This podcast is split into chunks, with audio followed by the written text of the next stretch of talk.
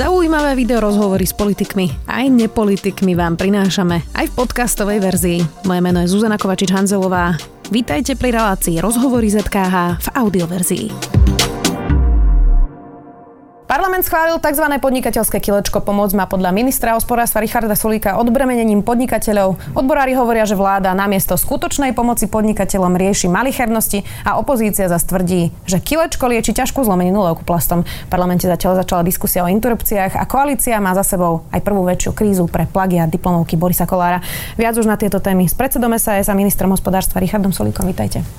Dobrý deň, prajem, ďakujem pekne za pozvanie. Pán Sulík, poďme najprv na tú aktuálnu politiku, koalíciu, kým sa dostaneme k tým zákonom, ktoré vám teda prešli v parlamente. Skúsim zhrnúť, že čo sme teda videli pri tom odvolávaní Borisa Kolára. Najprv teda poslanecký klub za vašej účasti vyzval Borisa Kolára, aby odstúpil. Potom zazneli ostré slova, že to je teda hamba, že by mal odísť, ale teda, že nespochybňujete koalíciu, iba z funkcie.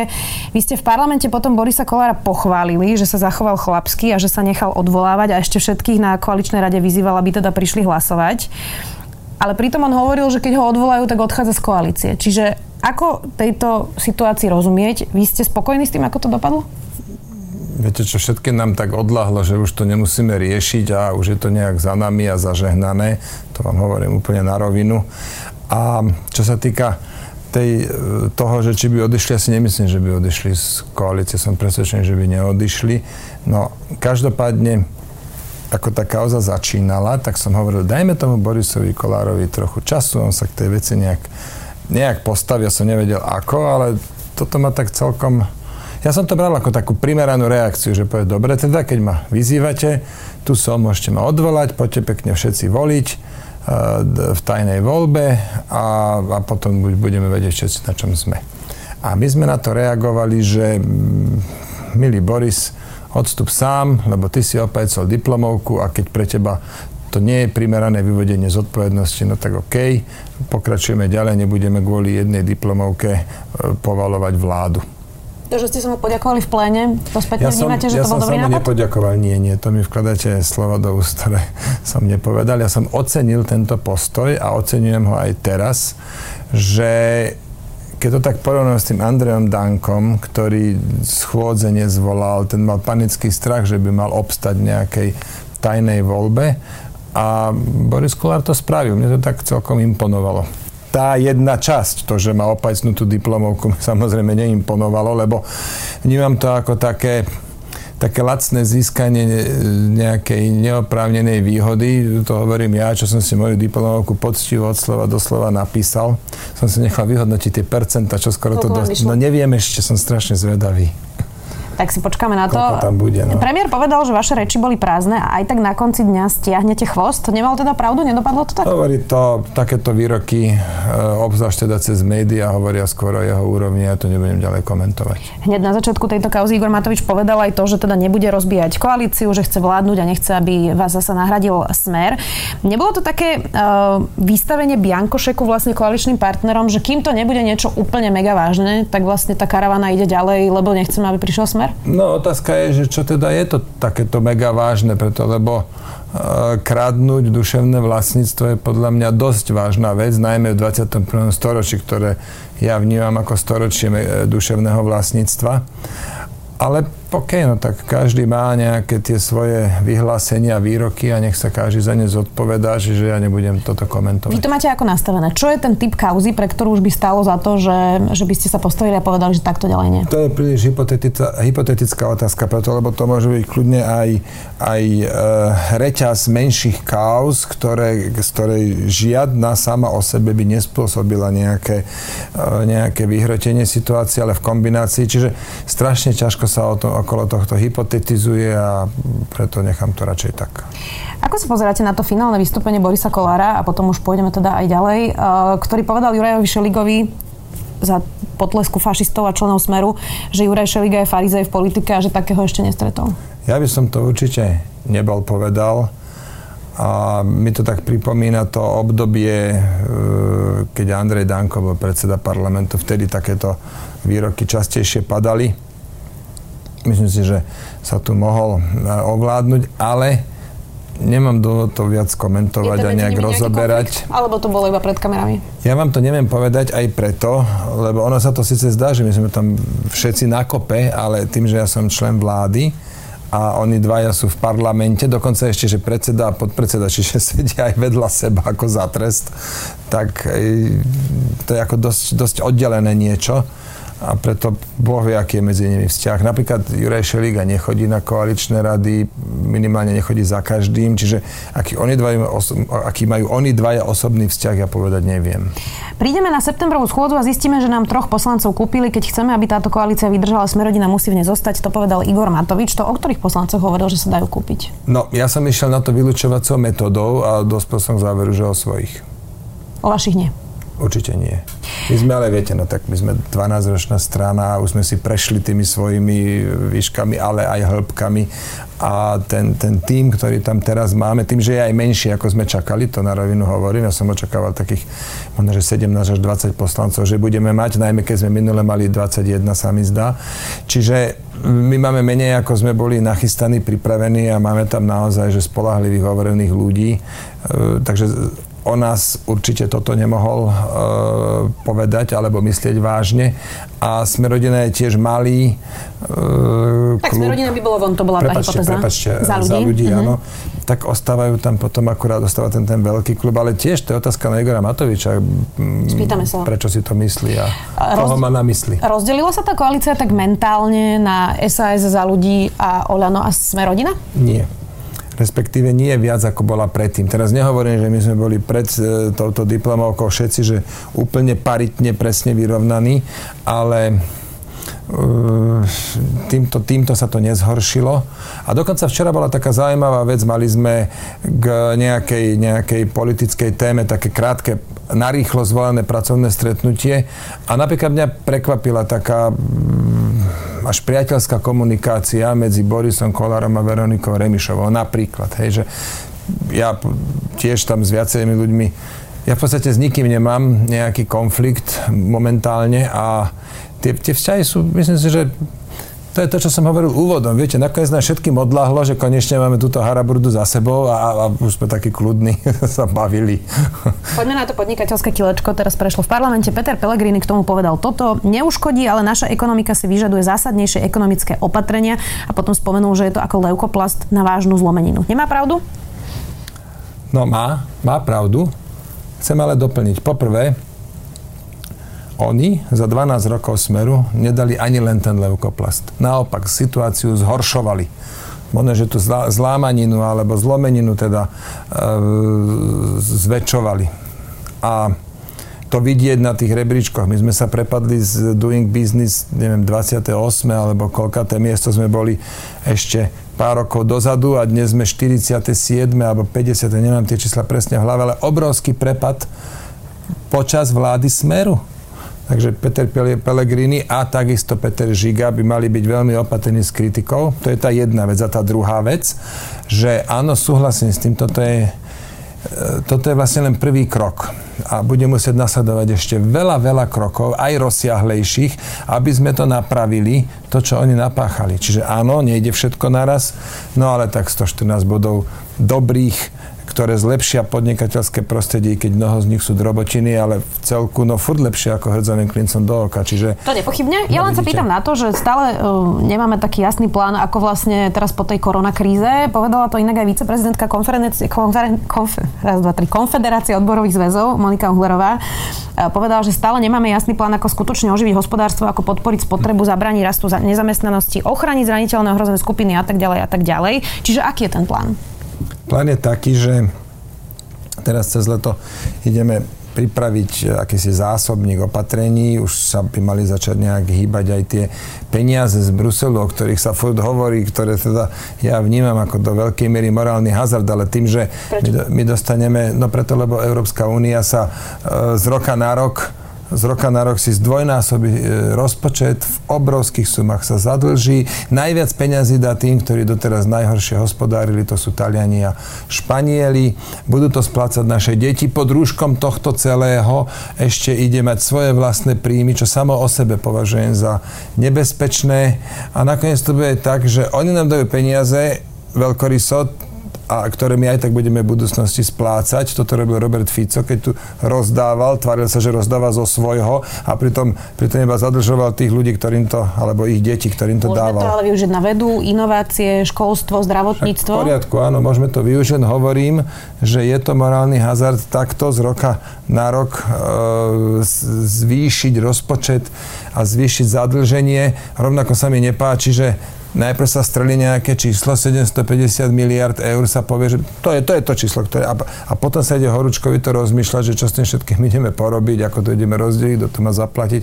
Ja si myslím, v solidných uh, spoločnostiach by to malo byť presne naopak. OK, potrebujeme nejaké peniaze, poďme to, to, čo naozaj nutne potrebujeme, čo oprávňuje to zadlženie, poďme to ščítať, potom poďme rozmyslieť, že si, si zamyslieť sa nad tým, kto to zaplatí a potom teda poďme hovoriť o tej sume. No ale jedno ako, bolo by vyslovene hlúpe a úplne zbytočne zásadové teraz tie peniaze ísť odmietať. No je, to taká korupcia, ale, alebo také držhubné by som povedal, no ale keď raz dostaneme dvoj alebo trojnásobok toho, čo tam budeme platiť, tak no čo, no využijeme tie peniaze najlepšie, ako budeme vedieť a príprava na to sa bude diať cez leto. Dobre, čiže to sú tie eurofondy, potom sú ale určite aj opatrenia, ktoré sa netýkajú eurofondov. Igor Matovič povedal, že si to tak predstavuje, že celé leto sa budú stretávať nejaké pracovné týmy, povedal dokonca, že to bude v tej koniarni práve v, na hrade, že tam je teda veľký priestor, kde sa to celé môže diať.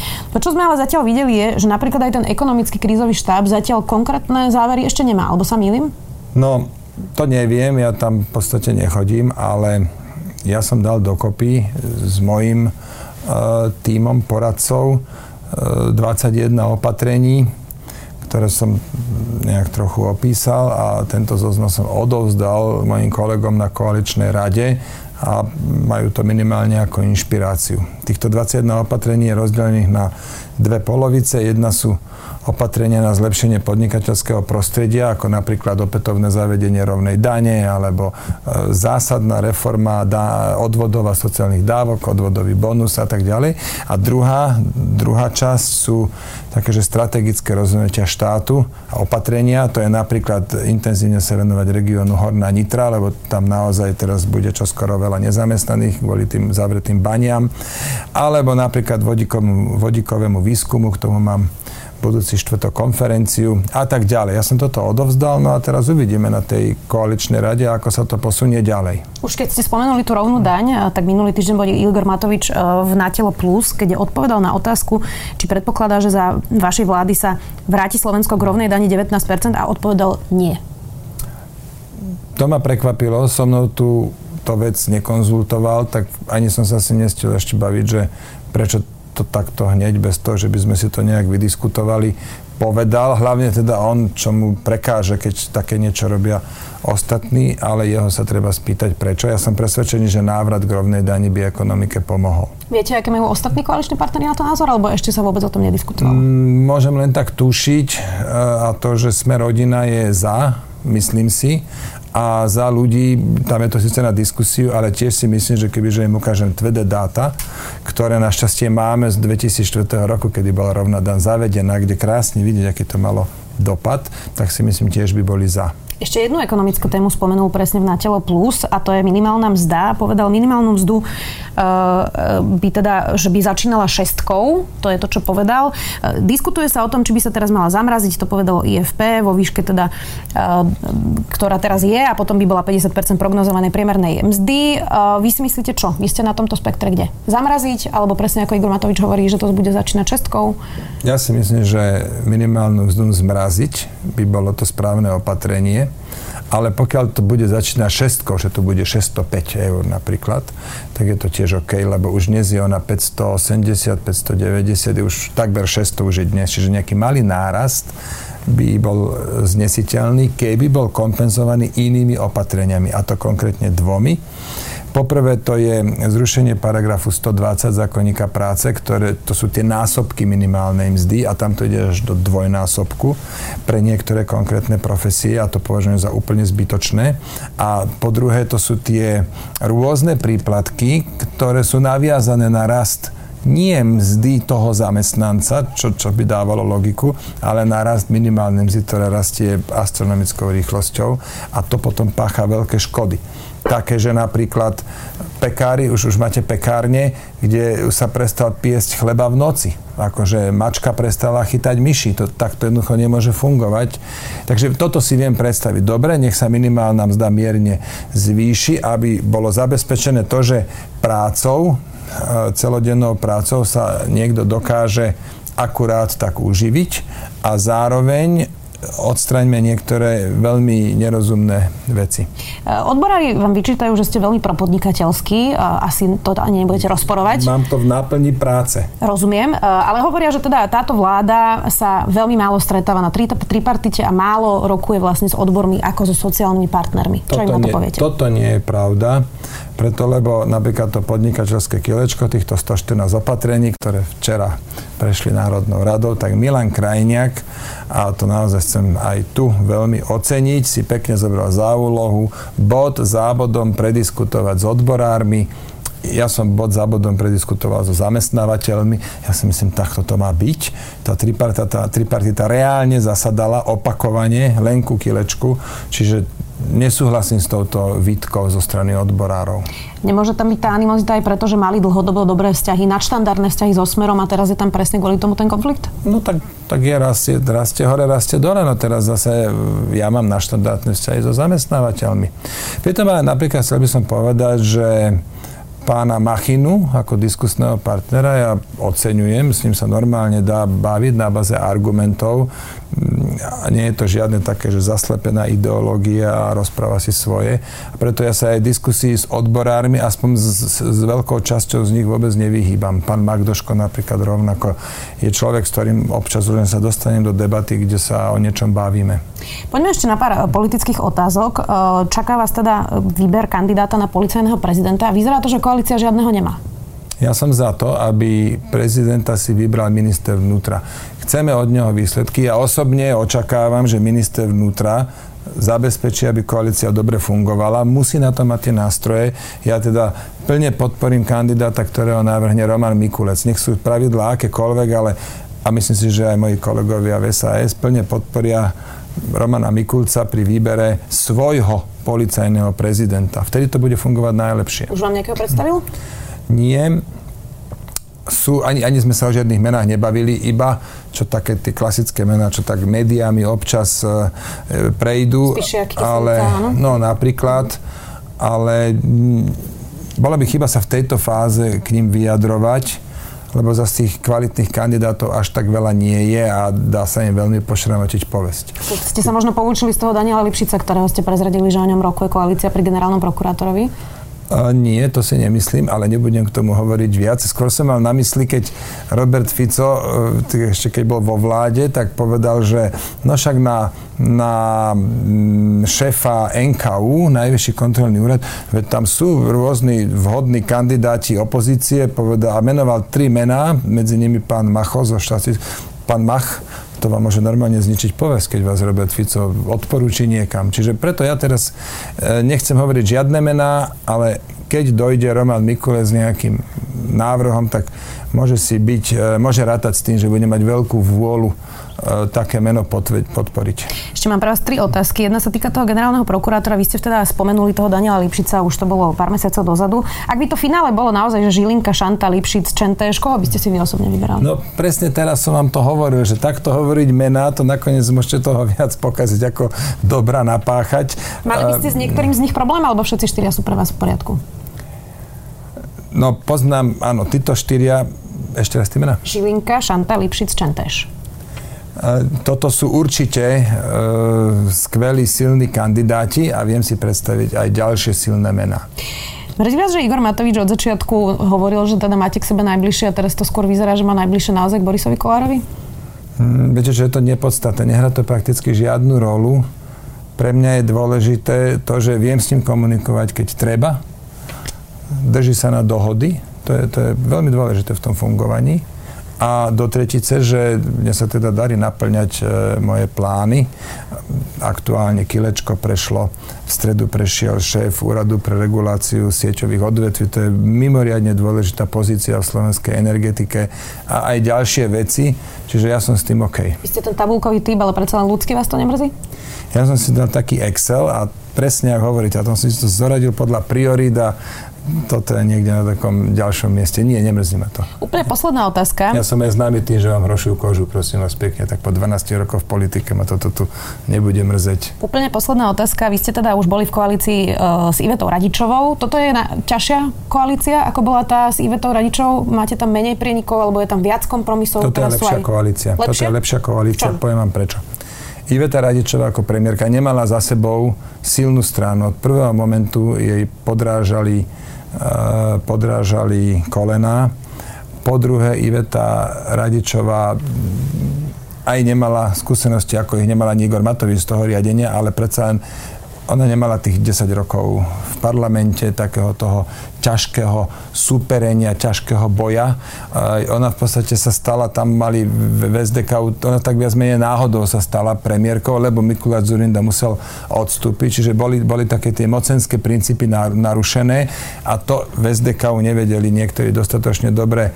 Uh, Skôr sa pýtam na tú hodnotovú blízkosť. No ale t- nie, nie, nie. Podstatné je toto. Tam sa od prvého dňa intrigovalo a nakoniec vôbec nebol Robert Fico super, ale tam vo vnútri a nechcem sa k tomu ani vrácať, ale hovorím vám, táto koalícia, i keď e, robí miestami rozpačitý dojem, bez pochyby a dúfam, že sa to časom zlepší, ale sú, tie základy sú lepšie v tejto koalícii, ako boli vtedy. Budeme vás sledovať teda, či sa ten rozpačitý dojem rozplynie alebo ešte viac potvrdí. Ďakujem pekne, že ste prišli do Sme video. Dnes tu bol minister hospodárstva a predseda SAS Richard Sulík. Ďakujem pekne za pozvanie, prajem pekný deň.